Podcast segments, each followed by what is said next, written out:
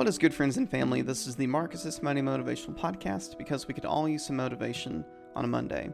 I'm your host, Marcus Reverend Gaines Purnell, and I hope you're having a solid start to the day and work week so far. Mindfulness instructor Tamara Levitt once said, It's in the absence of wanting that we find peace. If we had to be honest with ourselves, what are those things that we really want in life? Maybe we want more money to build a security blanket or accumulate material possessions. Maybe we want our bodies to look a certain way based off that individual we idolize on Instagram. Maybe we're wanting to experience romance and the intimate connection that follows with someone. Whatever that thing is, what would it be like to lean into this absence of wanting? I'll be the first to admit that I've been wrestling with this absence as of late, specifically toward wanting to experience romance with a woman again. If I really leaned into what Levitt says, or said, then how in the world am I supposed to find peace with this absence of wanting to experience romance again? Is this even possible when this desire is so strong at times? The thing is, though, I'm learning that I can find this peace. In fact, this peace has been with me for a while now. It's when I've taken time to step back, get out of my own way, and, and remember who and what I already have that I've already found this peace. It's present with one of my five daily affirmations that I recite every morning. I have fulfilling relationships, and I'm good on my own. It's present with my people at my gym, yoga studio, work, and the many other places and spaces that I occupy. And as ironic as this sounds, this peace is even present with the reality that I'm thoroughly enjoying this current season of singleness and having my own place to myself.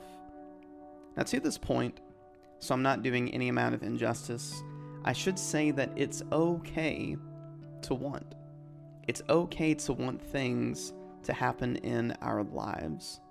It's okay to want to have pleasant, joy filled experiences like that of a romantic relationship.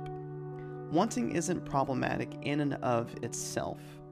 I'd argue wanting becomes problematic when it's all we do, so much so that we miss what's been in front of us this entire time. But what about you, though?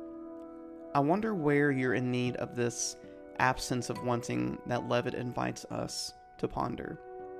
I wonder how you might take an honest dive into yourself and consider the ways in which this absence of wanting can help you find peace. I wonder if this peace has been present without you realizing it. And I wonder what you're being invited to do having listened to this segment. And with that, Thank you so much for taking the time to listen to this week's MMM. I hope you have a solid rest of your day and week, whatever it's looking like. As of this recording, I recently hit over 3,000 listens, which is really cool. It's a small thing, at least it seems small. It's really big to me. So I'm very thankful for that and very thankful for you um, taking the time to listen. basically to the the gibberish and the, the many the many things the tangents and just listening to me i appreciate that thank you so much now Speaking of being thankful, if you haven't already, I'd greatly appreciate you taking a moment to do the following. Number one, subscribe for. dang it. Subscribe to Life with Reverend Gaines. Number two, share this podcast with others. Number three, leave me a comment, rating, review, some sort of honest feedback, and to let me know how I'm doing and how I can improve the podcast. And number four, follow me on Instagram at Reverend Gaines, all one word, for more bits of motivation and encouragement. Other than that, this has been the Marcus's Monday Motivational Podcast because we can all use some motivation on a Monday. Peace be with you, friend.